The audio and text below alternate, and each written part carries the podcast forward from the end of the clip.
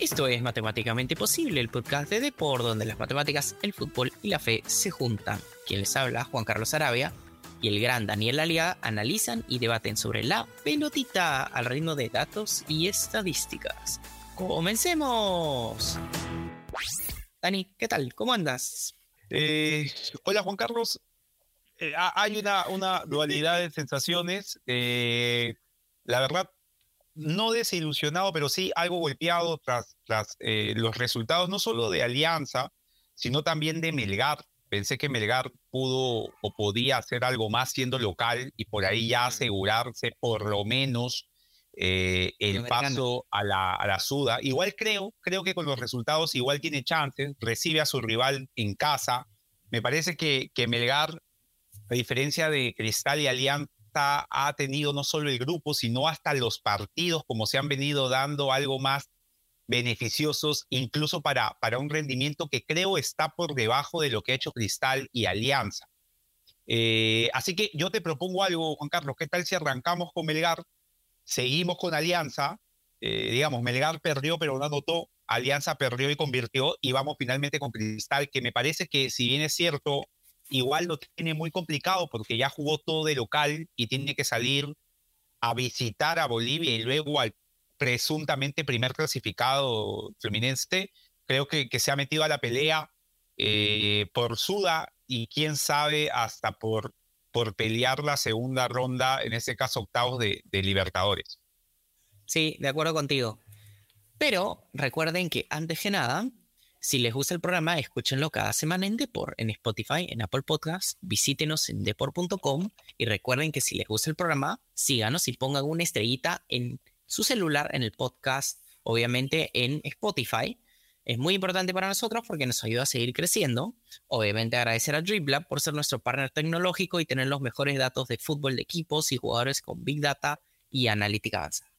A ver, Dani, me puse un poco cómico ya, pero si tuviera que hacer como un encabezado de diario, si me voy a poner como encabezado de diario medio chicha, ¿ya? Ya. El VAR odia a los equipos peruanos dos goles anulados y un penal muy extraño. o sea, una, una, una asociación eh, extraña, ¿no? Que, que, que, el Perú y el VAR no estén, no estén de la mano, algo raro.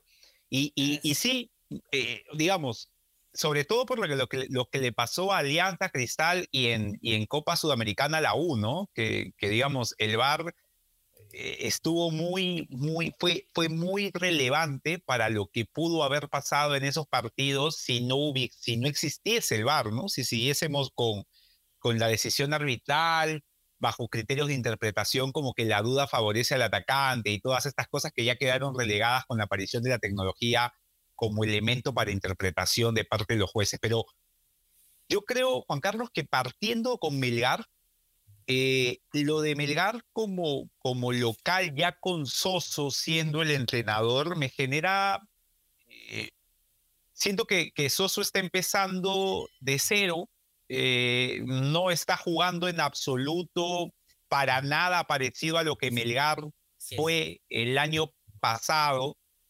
Melgar, hasta que llegó Soso, intentó seguir siendo ese equipo de, de presión alta, de tres que van a, presionar, de elaboración. Ahora yo veo al, al, Melgar de Soso intentando parecer la U de Fossati, más allá del dibujo táctico, colocar a, a, Bordacar por derecha, ¿no? Un, habitual extremo de carrilero, está jugando con Cabero, en su momento en Alianza también era extremo por izquierda, coloca Magnin. Creo que no, no, no me agrada mucho ver a Cuesta, eh, si bien es cierto, es un futbolista con mucho talento, lejos del área, y, y, ha dejado fuera Iberico. Eh, le ha quitado a Archimbó esa cosa tan importante que tenía, que era un llegador. O sea, sí, sí. por ahí alguien me va a criticar, pero nuestro box to box peruano era, era en el campeonato local Archimbó y lo había hecho bien en Sudamericana también. Entonces siento que, que para Melgar eh, esta nueva forma de jugar con Soso, con este nuevo dibujo táctico, le está costando. Ante, ante Nacional lo vi incómodo. Veo un Melgar que, que no generó muchas situaciones de gol, tuvo un tiro al palo, tuvo un par de, llegadas después del gol de, de Nacional y, la impresión que me dio fue que el equipo colombiano, pese a no ser su mejor versión, eh, siempre estuvo cerca de poder ganarlo. Incluso cuando se quedó con 10 hombres, Autori metió un cambio sencillo, sacó a un delantero grandote para meter a un delantero rápido y a la primera jugada casi le convierte un gol así, ¿no? Pase a las espaldas de la saga central adelantada y el jugador casi convierte. O sea, me da la impresión de que lo de Soso es muy fácil de resolver por parte, en este caso, del entrenador de, Nacional. Fue muy fácil durante todo el partido y, y, el resultado al final no me sorprende. O sea, la impresión que me daba el desarrollo del partido era que Nacional estuvo siempre, pese a atacar menos, siempre estuvo más cerca de controlarlo y hasta de poder ganarlo. Y lo ganó como creo que lo tenían planeado, ¿no? Partido largo y ganarlo en la última con una contra o con un, o con un córner. Y fue así. ¿Qué, qué, nos puedes decir, eh, Juan Carlos, al respecto de eso, con, los números y los datos que siempre nos aportas? A ver, yo tengo varias cosas que decir acá, ¿ya? Estoy en desacuerdo y de acuerdo. A ver, te lanzo algunos datos. En XG acumulado en ese partido Melgar Atlético Nacional, Melgar tiene un XG de 1 y Atlético Nacional tiene un XG de 0.8. Ajá. Atlético Nacional metió un gol al final del partido en un tiro que te lanzo el dato tenía 21% de probabilidad de entrar, mientras que la más peligrosa de, de Melgar fue lógicamente la de Bernardo Cuesta también el minuto 93 que tenía 20% de probabilidad de entrar. Y un tiro al palo de Borracar tuvo también, sí. Sí, pero el de Borracar fue un poco más difícil. Eh, claro, claro. Sí, este, sí fue más hacia el lado y tenía ese tiro 7% de, probabilidad de entrar, por darte el ejemplo, ¿no? Eso, entonces, como que la sensación que te daba era ah, que, me decías, este, sí, pero em, Atlético Nacional tenía más posibilidad de, meter un gol. Quizás ha sido por, y acá te lanzo otro dato. Atlético Nacional tuvo 10 tiros y promedió 8% de probabilidad de entrar por tiro, mientras que los 15 tiros que tuvo Melgar tuvo 7% de probabilidad de entrar. Si bien la diferencia es poca, es la sensación, eh, tuvo pues este, varias en el área, este, el Atlético Nacional, tuvo tres en el área súper cerca. Sí. Y, y, si bien Melgar también, lo que pasa es que como tuvo tiros de lejos, entonces como que se empieza a diluir eso, ¿no? Ese es mi primer punto. Mi segundo punto, Dani, es este. A ver, sobre lo que dices de que el, Melgar de Soso quiere parecerse al, a la U de Fossati. Sí, estoy de acuerdo contigo parcialmente, pero acá te lanzo un dato solo de este partido, ¿no? Eh, Melgar tuvo una presión por acción defensiva, o sea, permitió 12 pases antes de salir a, a quitarle la pelota a este Atlético Nacional. Eh, cosa muy rara, por ejemplo, en promedio con la Libertadores, que, es incluso 11, 11 pases por acción defensiva, pero la U de Fossati permite la mitad de eso, o sea, 5 pases, 6 pases.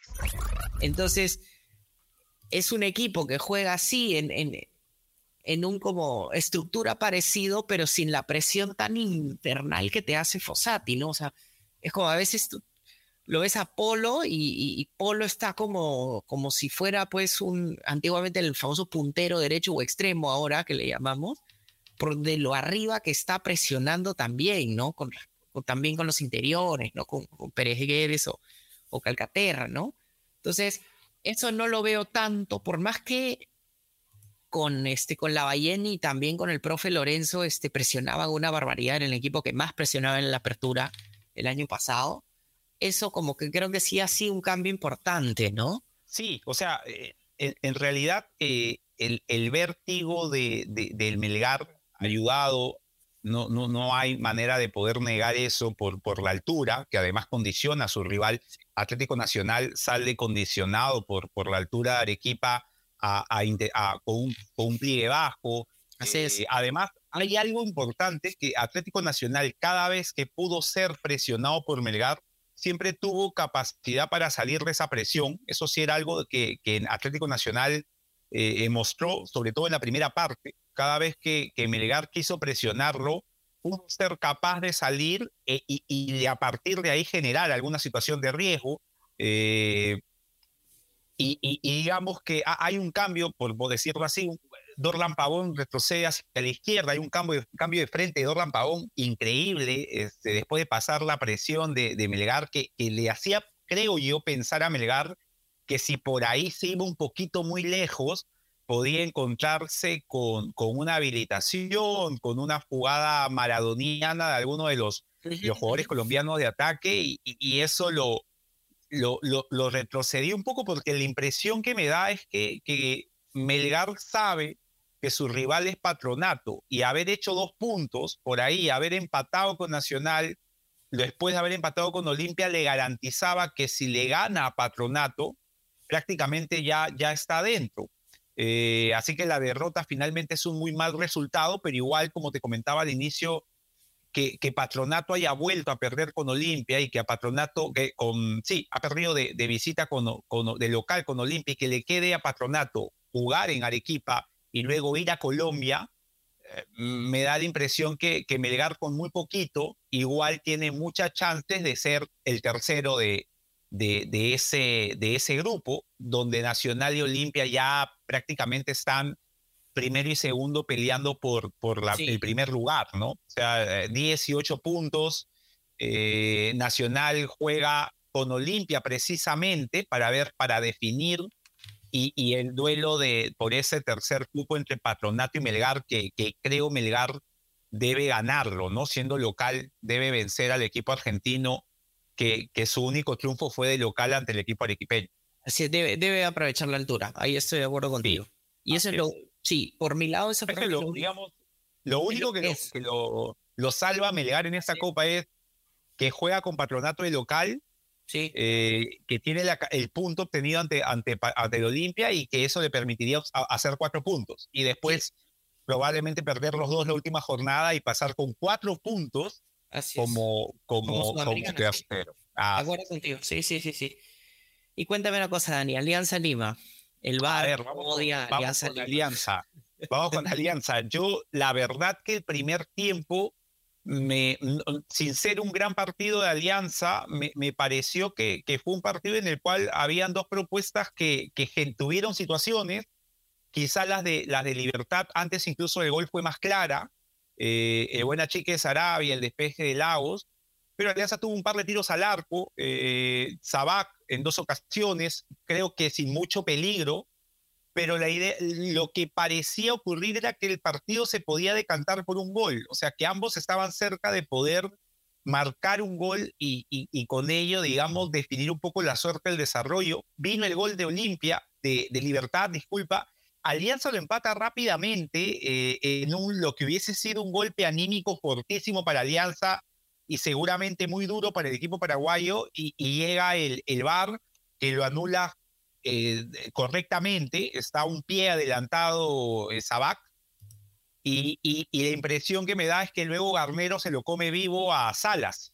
Eh, le retrocede las líneas, le manda pelotazos, se la deja a los centrales y, y algo que había hecho bien en el primer tiempo Alianza era de que los centrales no le habían tenido tanto porque se está viendo mucho de costumbre que en el campeonato local Zambrano se la pasa a, a García y García Zambrano y así están hasta que tienen que soltarla. Así es. Y en el primer tiempo no había pasado mucho eso, había sido un equipo más rápido, este, tratar de buscar las segundas pelotas. Le dio la pelota a Libertad, ya no lo presionó y ahí en una de esas eh, viene un segundo gol que la verdad no, no iba de la mano con lo que uno estaba viendo el partido. El partido parecía de alta competencia y termina ocurriendo un gol eh, de libertad en el cual comete un error tremendo Castillo. Y, creo que ya lo que vino después fue un tema de, de, anécdota, ¿no? Ya el equipo de Libertad eh, se impuso Alianza. Y, esto ya lo digo, eh, digamos, como resumen de lo que creo yo ha sido la participación de Alianza. Me parece, me, me, acojo a algo que dijiste, ¿no? Hay objetivos y, y, también, digamos, metas siento que Alianza Lima, eh, en, lo que ha participado de esta Copa, puede, digamos, eh, tenía un rival que era el rival a ganarle, que era Libertad, y en los dos enfrentamientos ha quedado prácticamente igual, ¿no? 2-1 en Paraguay, 2-1 en Lima. Eh, después, lo que ya puede ocurrir, si es que Alianza logra hacer algún resultado positivo ante Mineiro, me parece que que fundamentalmente el tema de que Alianza consiga competir con el rival que tenía que competir, que era Libertad de Paraguay, creo que más allá de que nos apene como hinchas y, y encontremos errores en lo hecho, eh, tras muy malas campañas, me parece que ha sido bastante correcto. Alianza Lima, al final de cuentas, con, con el Libertad de Paraguay en el mano a mano, se han marcado la misma cantidad de goles y han obtenido los mismos puntos, tres para cada uno, y ya después Libertad probablemente saca una mejor ventaja por su costumbre de afrontarse equipos brasileños y hacer mejores Copas Libertadores que Alianza ya en muchos años, ¿no? La Alianza había sido muy malo hasta esta Copa que, igual tiene cuatro puntos, es último como, como, la misma cantidad de puntos que Cristal, es último, a diferencia que Cristal que es tercero, pero, pero está ahí todavía, el primer, el primer puesto le lleva tres, así que eso desde el punto de vista para los hinchas aliancistas, creo que su equipo ha, participado de una mejor manera de lo que nos tenía acostumbrados. A ver, te lanzo algunos datos ya, porque la tele es súper engañosa. Tú dices, este, parecía que Libertad tenía más, pero te lanzo un dato, ¿no? En, a ver. En XG acumulado, Alianza tuvo un 1.2 y Libertad tuvo 0.7. A pesar de eso, Libertad mete dos goles y Alianza mete un gol tomado que Alianza después atacó más, ¿no? Tuvo un tiro al palo, este, una de, de, Aldair, o sea, pero digamos, antes del primer gol de Libertad sí estaba más parejo, me parece. Sí, y acá te lanzo otro dato, ¿no? Es... Ok, Alianza tuvo 17 tiros y Libertad tuvo 11, pero ambos en, en promedio de probabilidad por tiro tuvieron 7% de probabilidad de entrar por tiro.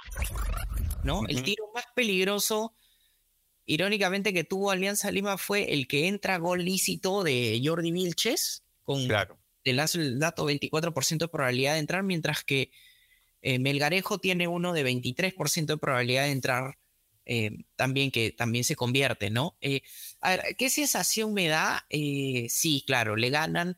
El Chicho Sala se había paseado mucho en la Liga 1 eh, innovando, siguiendo con el equipo que tenía en, Liga 1, pero ya en Libertadores le empieza a pasar, y ahí tiene que sentarse un poquito también, no es que le estoy diciendo que él no sabe, yo creo que es un técnico en ascendencia, o sea, sí está tiene una buena trayectoria, pero claro, se, se topa con estos entrenadores muchísimo más experimentados y, le cae el, peso, ¿no? Entonces, eh, como dices, ¿no? Garnero lo... En segundo tiempo, sí. Se, se, la pizarra, se lo come en la pizarra y está bien para él, para, para que también tienes que seguir aprendiendo, ¿no? Entonces, te diría eso, eso por un lado. Por otro lado, a mí, este, claro, tú me dices el tema de Sabac y el bar y el pie. Eh, es bien, bien. Es que si lo ves de otro ángulo, quizás estaban en línea los pies. Mira que yo no soy hincha de Alianza, ¿ah? Pero la verdad que me cuesta un poquito este, anular ese gol.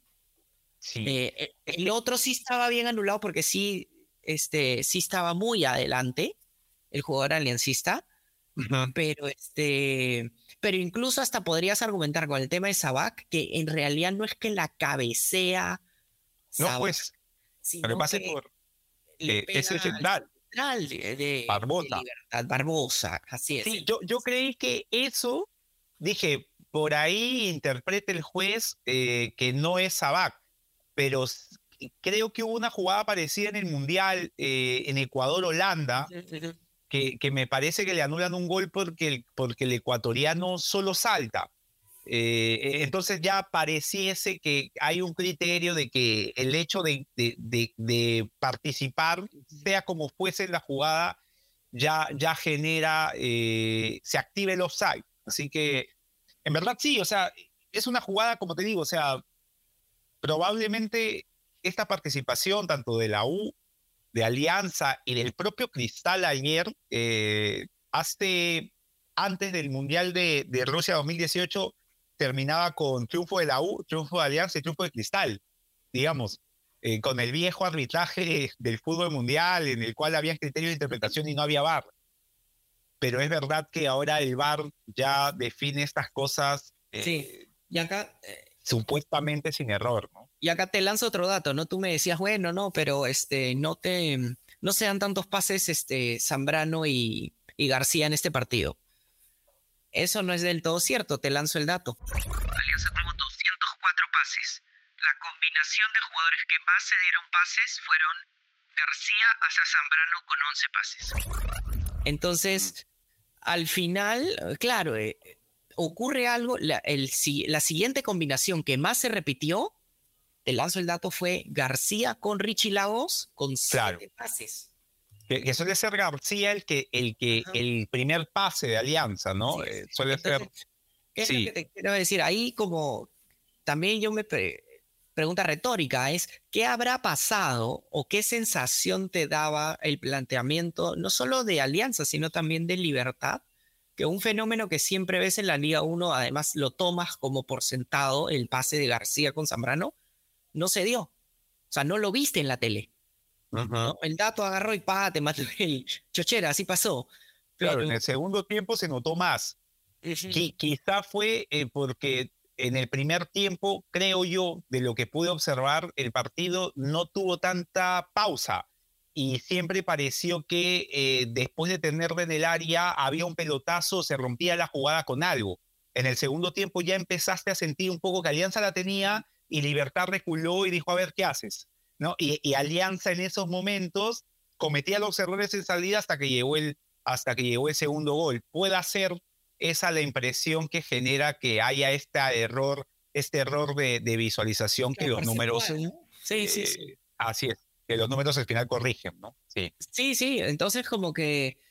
A ver, la, la sensación que me dio es que yo creo que Alianza mereció más, mereció por lo menos empatarlo, ¿no? Eh, pero, lo que, pero a mí también la sensación que me daba era que, y esto ocurre mucho con los equipos pero a veces como donde están perdiendo, que no pasa con los equipos argentinos y los equipos uruguayos, por ejemplo, es que entran en estas especies de lagos de tiempo donde no hay ningún tiro. Sí. Y donde no llegan y donde eh, parece que transcurre el tiempo y no ocurre nada en, en el en el campo. Y no es que Alianza tuvo pocos tiros, te lanzo el dato. Alianza tuvo 17 tiros y tuvo 57% de posesión de la pelota. Lo que pasa es que se termina ocurriendo que hay estos espacios donde hay posesión, pero no hay ningún tipo de verticalidad que desemboque en un tiro o en una jugada peligrosa. Lo, lo que sí puedo, puedo afirmar eh, digamos, justo comentabas eh, esta, esta intención que tuvo Salas en el campeonato local de, probar, y una de las cosas que más se le criticó fue esto de probar a los dos enganches a manera de interiores, o sea, que, que su lavandera concha fuesen Andrade Cueva, sus dos extremos y su, y su nueve, y esta vez en el segundo tiempo, después del segundo gol, cuando entran Costa y Cueva, Costa entra más al medio con Cueva, era Castillo, Costa, Cueva, Aldair, eh, Reina y Sabac. Y, y, la impresión que me dio fue que funcionaron mejor Costa y Cueva juntos que, que, que Cueva Andrade. O sea, a Costa lo vi muy bien, a Costa que, que ya me parece que es ese tipo de jugador que por ahí se está yendo de la banda hacia el medio, lo hizo bien Costa, se asoció, buscó, y eso activó a, a, Cueva. Creo yo que, que, la diferencia entre Costa y Andrade es que Andrade es un tipo que cubre muy bien la pelota, tiene mucha habilidad y, y la jugada las piensa él. Costa por ahí siempre busca asociarse para a partir de un pase generar situaciones de riesgo y creo que eso activó a Cueva. Me parece que los dos lo hicieron bien, pero creo que a Reina, hay un momento en el que Reina ya incluso se va hasta la derecha y creo que Reina sale del partido porque Reina lo que pudo dar, o sea, parecía que cuando empezó el partido estaba activado y, al final no, ¿no? Entonces creo que igual, eh, si algo puede sacar Sala de esto es que, que por ahí Costa, por el medio, es una mejor opción que lo que ha venido mostrando jugando por la banda. Así que sí. hasta de las derrotas se puede obtener, eh, bueno, en realidad es así, ¿no? De las derrotas uno puede obtener conclusiones valiosas y creo que ahí hay un tema importante que es que Costa puede ser de útil alianza jugando por el medio, jugando detrás del punta, por ahí, acompañando a Castillo. O sea, no me sorprendería esta idea que siempre mencionaba de, de, Bayón, que salió al final, de un Bayón muy, que, que juega muy lateral, sí. nunca tilta un pase, nunca. Castillo, Castillo y Costa, por ahí contra un rival más débil o siendo locales, te puede ayudar eh, a, a, porque además tipo que, que creo que ejerce bien la presión, así que por ahí puede acomodarse en esa posición y, favorecer la alianza, este, Juan Carlos. Podría usarlo en el laboratorio en la Liga 1, ¿por qué no? Pero te mando un dato también sí, interesante. Así es, así es. O sea, honestamente, en Copa Libertadores Alianza Lima no puede pretender ganar un partido en los cuales eh, su rival hace una calidad de ataque de 0.7 y le mete dos goles. Y en los cuales, además de esos tiros, cuatro dentro de casi el área chica. Como, no, no. Totalmente de acuerdo. puedes pretender eso. O sea, es como. Es, eh, de fuera. Es lo que dices, ¿no? O sea, mereció más, pero eso desde la óptica de haberlo visto sentado en la tribuna del estadio frente al televisor. Pero luego cuando evalúas y dices, oye, ¿por qué lo perdió? No debería perder un partido así. Sí, es, es cierto, lo que, es cierto lo que dices. Eh, Juan Carlos, no sé, creo que, que vendría bien la pausa para evitar ahí el enojo y pasar con, con el reto y creo que Cristal, que hizo me parece un buen partido dentro de sus posibilidades ante, un rival que, que, venía enfundando, que, que, imponía mucho respeto, que por momentos parecía que lo pasaba por encima y Cristal sacó un resultadazo. Así es, ¿qué te parece si vamos a la pausa? Porque ya me estoy achorando. Vamos.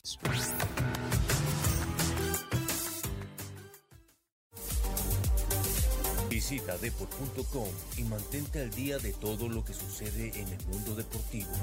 Síguenos en nuestras redes sociales y suscríbete a nuestro newsletter deport.com.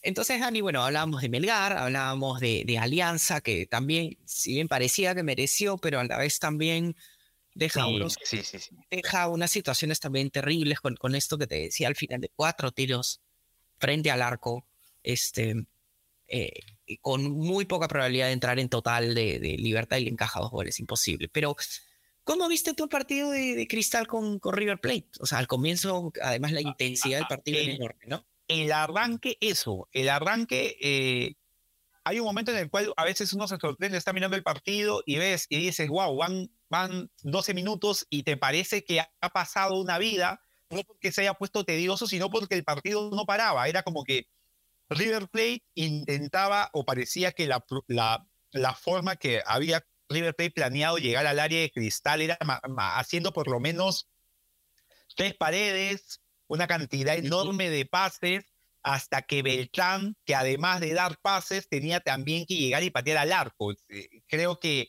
que River Plate tuvo vistosamente un muy buen arranque ante Cristal, pero Cristal me parece que encuentra la manera de hacer que River Plate no se le venga con todo, porque cada vez que River, que Cristal pudo bosquejar un ataque, metió algo de temor. No terminó en remate, por ahí que no, no hubo una situación de riesgo, pero, pero la salida de Cristal eh, por momentos fue pulcra. Y, eso generó un, partido eh, sobre todo en el primer tiempo, de, me parece de, tú a tú. Es verdad, River Plate generó muchas situaciones por lo menos apremiantes que parecía que podían terminar en gol. River Plate llevó el ritmo del partido, se jugó a lo que quiso River Plate, eh, pero Cristal algo de temor le metió. Y en el segundo tiempo, la impresión que me da es que cuando parecía que River estaba ya más cerca del gol, incluso cuando River hace el cambio de Borja y me parece que ya le mete más presión al área a, a, Cristal, es cuando empieza o cuando pasa este error, en, un error en, el cual le juegan la pelota a, Armani, Armani de, despeja como puede, y Otún tiene toda la jerarquía para marcar el gol en una situación que Cristal encontró, eh, y después de eso Igual me parece que, volviendo nuevamente, Juan Carlos, al tema del VAR, el VAR tiene mucha injerencia. No me queda, o sea, el VAR no debería generar que, que yo te pueda decir que no me queda claro el penal. No sé si finalmente es penal, me parece, a mí me daba la impresión que lo coge afuera y, y lo, que, lo que origina es un penal y además una expulsión. Eh, y, y, que pudo además, si es que terminaba en gol de, de Borja, pudo seguramente haberlo ganado River, pero Cristal a través de su arquero logra tapar ese penal e igual ya pues no logra contener el empate a través de Aliendro, que me parece un excelente jugador, el argentino. Y, y, la conclusión final en el segundo tiempo, eh, Juan Carlos, es que el VAR me parece que no fue del todo justo eh, o no dejó mucha, no, no fue tan claro en esta situación y, y, Cristal incluso al final lo pudo ganar, así que creo que fue un buen partido para los rimenses, tienen cuatro puntos, son terceros, como te decía al inicio del programa, ya no juegan de local, ahora tienen que ir a Bolivia, tienen que ir a Brasil, pueden perder los dos partidos y quedar fuera de todo, como podrían, quién sabe, tentar un triunfo ante, ante y es un empate y seguir ahí en la lucha. Así que cualquier cosa puede pasar en ese grupo eh, y, me parece que Cristal ha hecho la tarea para, para seguir pendiente de lo que puede ocurrir y no, y no salirse de esa fiesta. ¿no? A ver, yo, yo te doy dos ya. Voy a empezar con la del bar. Para mí no es penal. No, no por un tema de fuera del área, eh, yo creo que sí fue dentro del área, pero lo que pasa es que hay un tema de interpretaciones. Te agarran la camiseta y automáticamente Nacho Fernández se tira. ¿Ya? O sea, debería ser que producto del jalón de la camiseta es que se genere una fuerza que haga que tú te puedas caer. No, ahora es un tema de que te toca la camiseta del jugador, ¡ah! se tira como si le hubieran pegado un disparo, ¿no? Entonces, y, el problema del bar es que como es en cámara lenta... Sí, eso agranda, todo, agrava todo. Entonces pareciera que poco más y le metió un puñete en la cara. O sea, ¿sabes qué? Eh, eso, e, eso sí es un tema que hay que corregir, porque los jugadores son como unos actores brillantes. Este, ojo, las mujeres también, el fútbol femenino también son actrices brillantes de que un jaloncito en la manguita y se lanzan como si los estuvieran sí. Eh, Ahora, yo creo que, o sea, tú vas más al tema de, de, fondo, eh, Juan Carlos, me parece que esto sí no va a cambiar, o sea, has dicho algo importante, el tema de que se ve en cámara lenta, o sea, ya el hecho de, agarrar una camiseta, yo creo que si se ve una mano jalando una camiseta ya es penal. Eh, con el VAR va a ser así. esa, te, esa te la doy igual, ¿ah? estoy de acuerdo pero también no te daba la impresión, a mí, a mí me parece que lo coge de afuera y cae adentro. O sea, no es claro. Yo digo, si no es claro, eh, salvo poco que dicen el criterio de la duda favorece al atacante, pero, pero un penal seguido de expulsión me parece que es un tema muy, muy grave para el que se ve afectado si es que la, la, o sea, si es que no es tan clara la decisión. Pero y, y, sí creo, Juan Carlos, que, que, que se cobra porque es River Plate. O sea, si era al revés y Cristal estaba perdiendo, no lo cobran. O sea, es, es, cierto eso. Sí, o sea, con esto cierro la idea y luego quiero ir a mi segundo punto, ¿ya? Es, debería ser como, y lo he dicho en otros programas, como el fútbol americano. O sea, en el fútbol americano el árbitro dice, pasó a. En, en este caso dijo, no hay penal. Y luego, si tú no tienes suficiente evidencia para cambiar lo que ya dijiste, no lo cambias.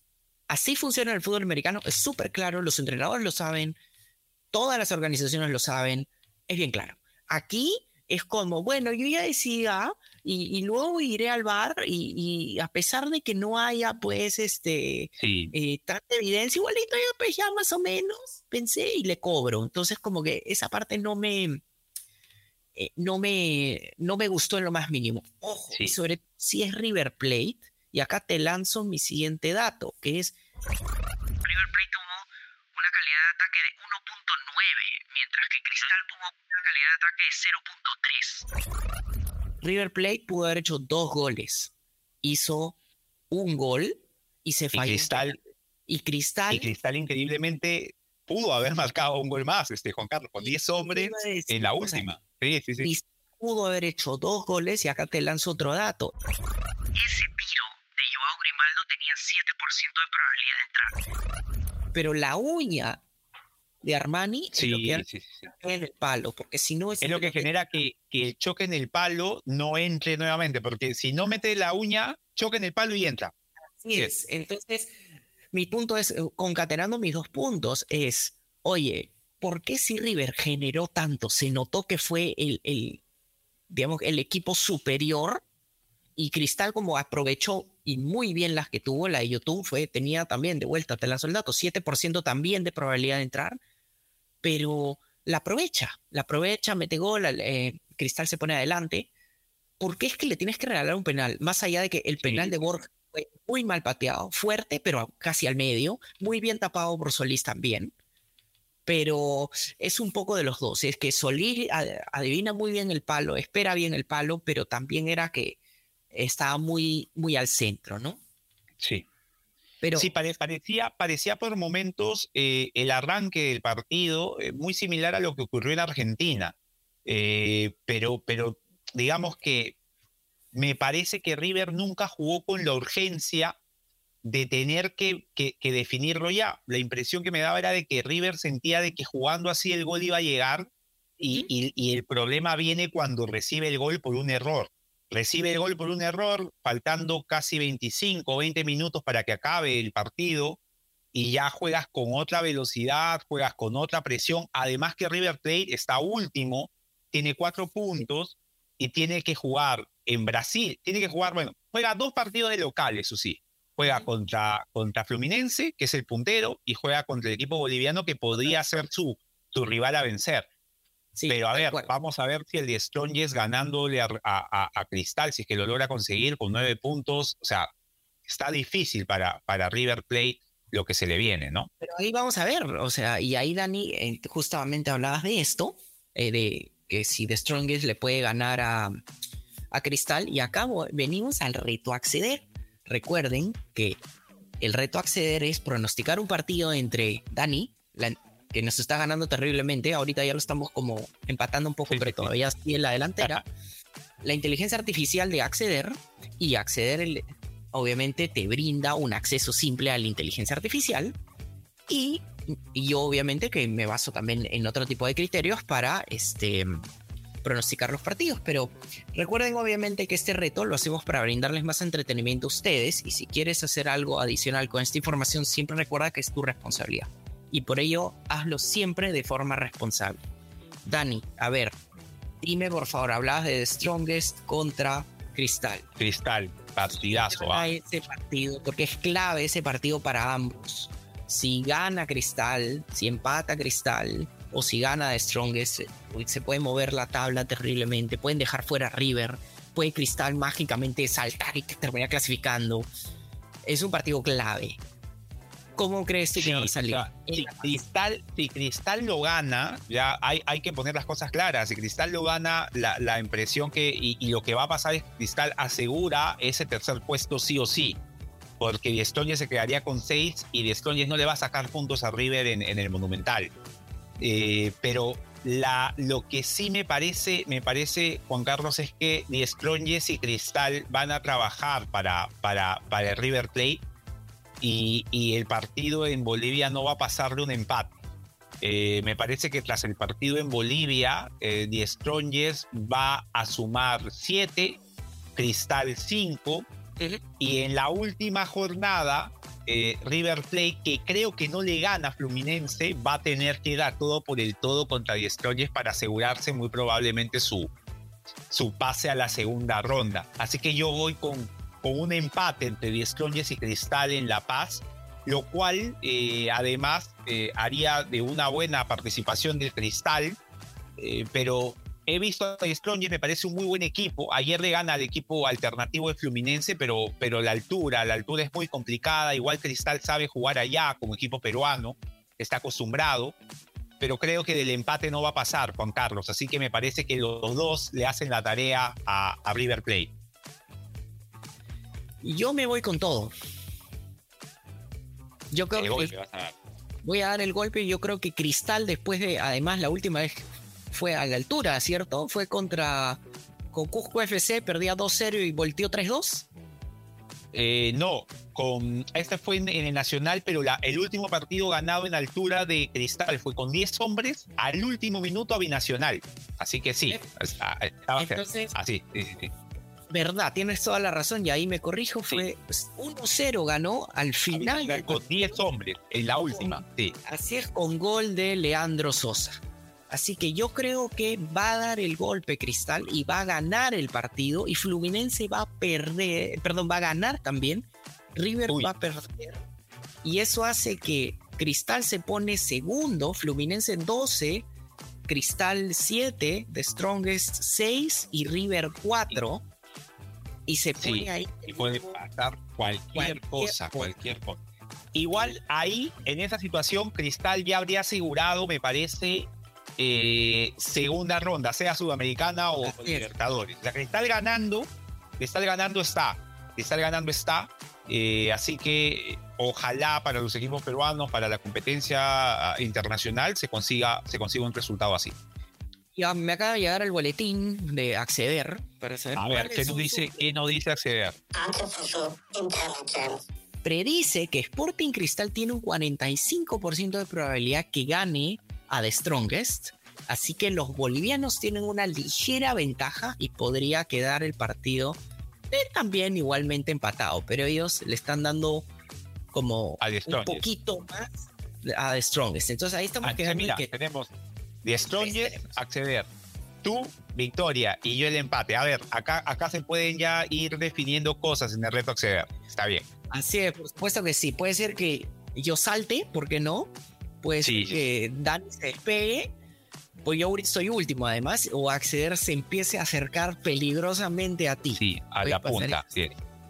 Así es. Pero está súper, súper caliente la Copa Libertadores. De verdad me alegra mucho, pero un punto que no quiero dejar de pasar es, hablábamos mucho del tema de los objetivos y las metas. Me acuerdo cuando tuvieron el, el, el podcast con Mr. Pitt que decía, Alianza tiene que clasificar. No, Alianza tiene que primero ganar un partido y, primero tiene que competir. Competir y luego ganar un partido. Ya cubrió esos dos. Y me parece. Sí, más allá de la derrota, justo lo que tú, lo que tú indicabas, recordaba eso. O sea, más allá de la derrota, duele, es triste, molesto. Pero creo que, que compitió contra el, contra el equipo al que le debía ganar, como tú decías. O sea, su rival es Libertad. Eh, si hubiese sido mano a mano, se iban a penales. 2-1, 2-1 Así que ahora ya lo de Alianza pasa por, por a ver si, si da la sorpresa ante Mineiro. Igual Alianza está todavía, o sea, podría dar la sorpresa ante Mineiro y agarrarse en la última fecha con un paranaense ya clasificadísimo.